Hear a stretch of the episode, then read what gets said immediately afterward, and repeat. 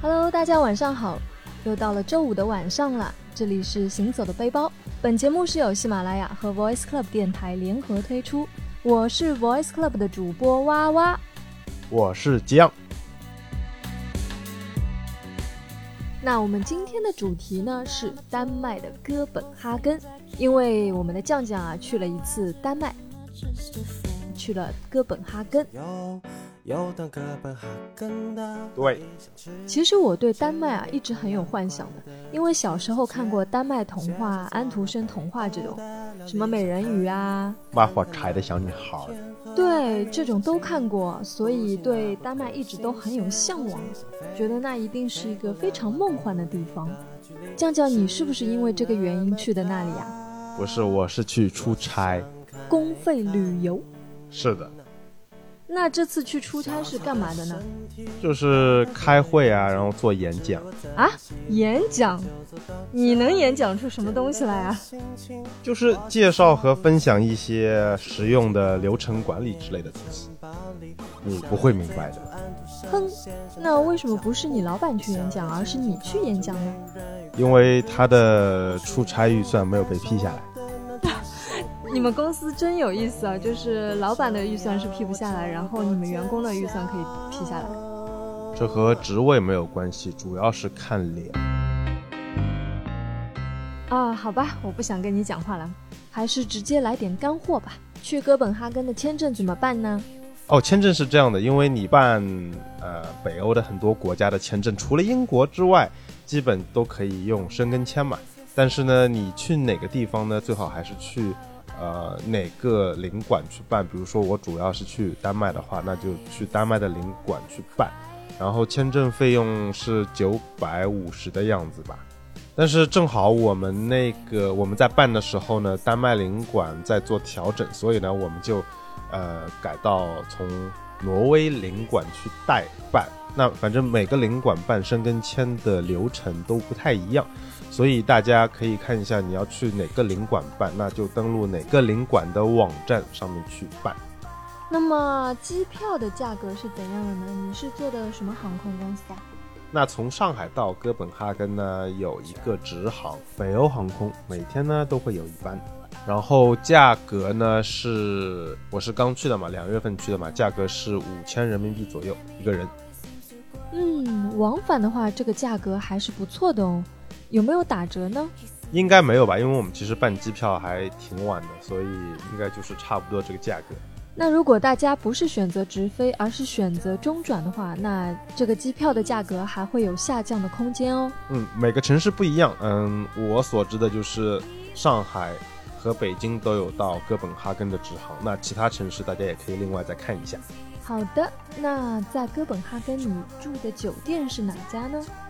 呃，酒店是这样的，因为我们公司很注重效率这个事情，所以呢，我们的酒店呢就会离我们的哥本哈根办公室很近，啊，走路就可以到。那个地方呢，也是在哥本哈根非常中心的一个地方。那个酒店叫做 Wake Up，就是醒过来。Wake Up，感觉这个名字很有意思啊，是不是连锁酒店啊？对了，那酒店呢就还好，那个酒店因为虽然位置很好，但是呢。条件可以说是比较一般吧，啊，就是商务类型的酒店。酒店的价格是怎样的呢？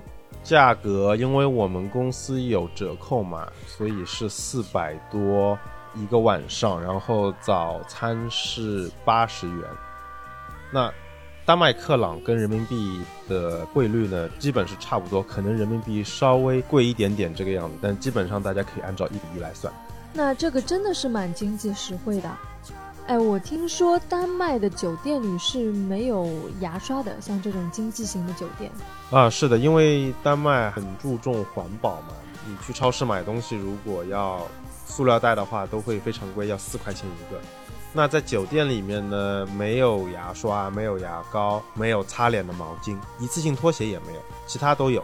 所以呢，如果你去丹麦的话呢，可以从国内直接就带过去这些东西，因为在当地买的话呢，会相对来说比较贵一些。哦，那那里的物价是怎样的呢？那里的物价基本上都会比中国国内要贵一些。啊，我从交通开始说吧，比如说我们从机场直接是坐地铁到的酒店。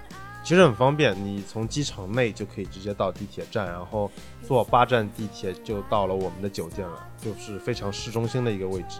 那丹麦地铁的计费价格呢，是按照区域算的，一个区域是十二元，两个区域就是二十四元。那从机场到市中心呢，要横跨三个区域，也就是说要三十六元钱这个样子。哇，那地铁还是蛮贵的。不过从距离上来看，三十六块钱就能从机场到市中心的话，这个价格还是属于相对便宜的。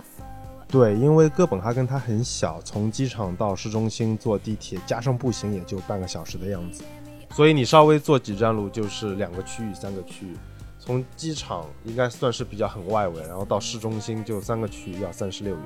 那打车呢？我们正好有另外一个分部的同事，他。呃，从机场打车到了我们那个酒店，它是花了三百元的样子。哇，那是真的很贵啊，差不多翻了十倍啊。对的，在丹麦的主要出行方式呢，就是走路、自行车和地铁。因为很多地方其实你走路就可以到，然后稍微远一些呢，你就可以坐地铁。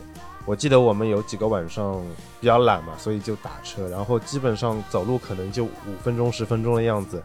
打车随便打一下都是七八十块钱，而且在丹麦买车的费用非常高，它的税是车本身价值的百分之一百多，加上在丹麦养车的费用很贵，所以自行车就成为了人们主要的出行方式。这里顺便提一句，就是你如果去哥本哈根的话呢，一定要看清人行道和自行车道，因为他们的自行车是不太习惯减速的，你看到自行车你就让他们。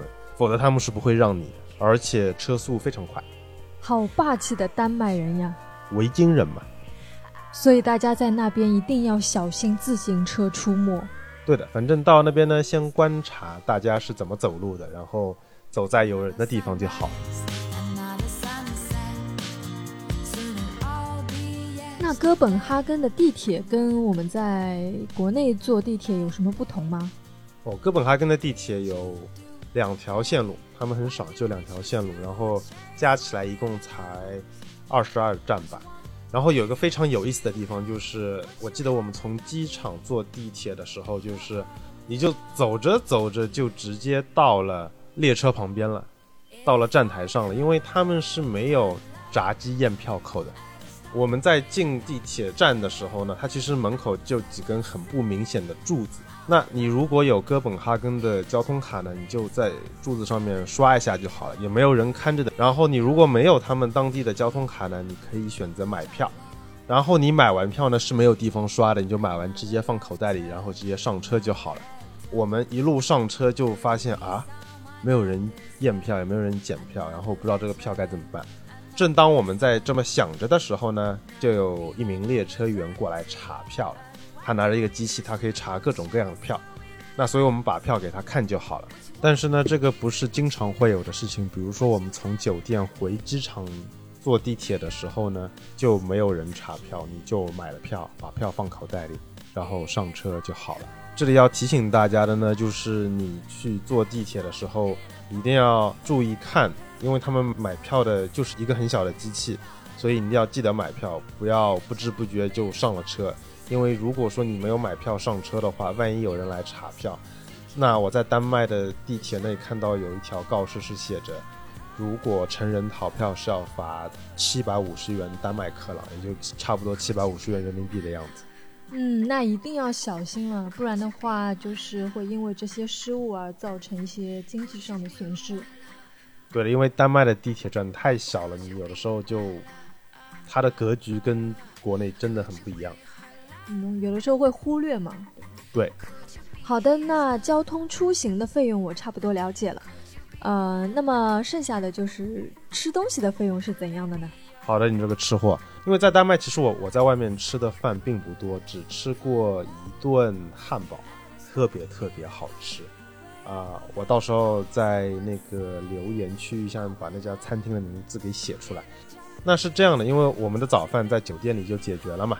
然后呢，午饭呢是这样的，因为在丹麦呢有很多的企业都会有自己的餐厅，我们公司也不例外，而且我们公司的这个餐厅还特别好，口碑特别好，所以就是午饭就公司会包掉了。那我们只吃过一顿晚饭，那差不多我们当时吃的是一个比较有名的汉堡，这个汉堡可能是九十元到一百二十元的样子，然后呢你要选择。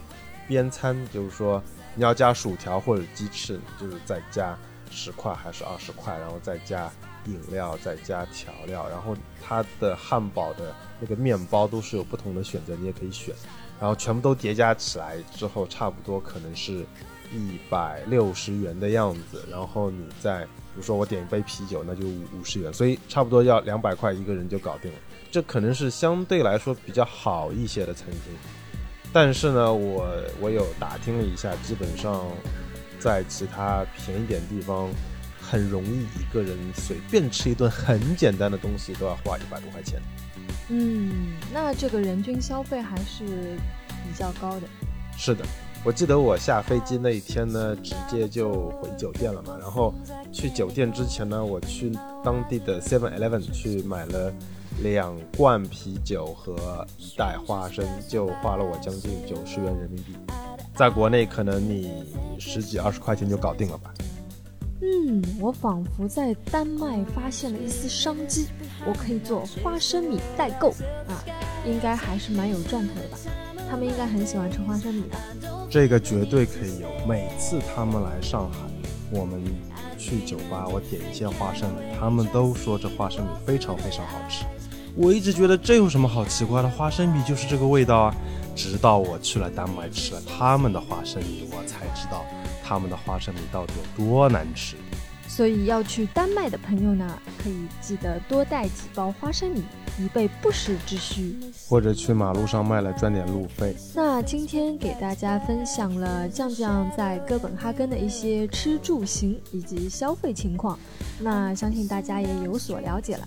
那下一次的节目里呢，希望酱酱给我们分享一些更加深入的啊风土人情，在哥本哈根发生的一些有趣的事，看到了一些人。期待下周五的晚上可以再次和大家相聚在行走的背包。祝大家周末愉快，晚安，晚安。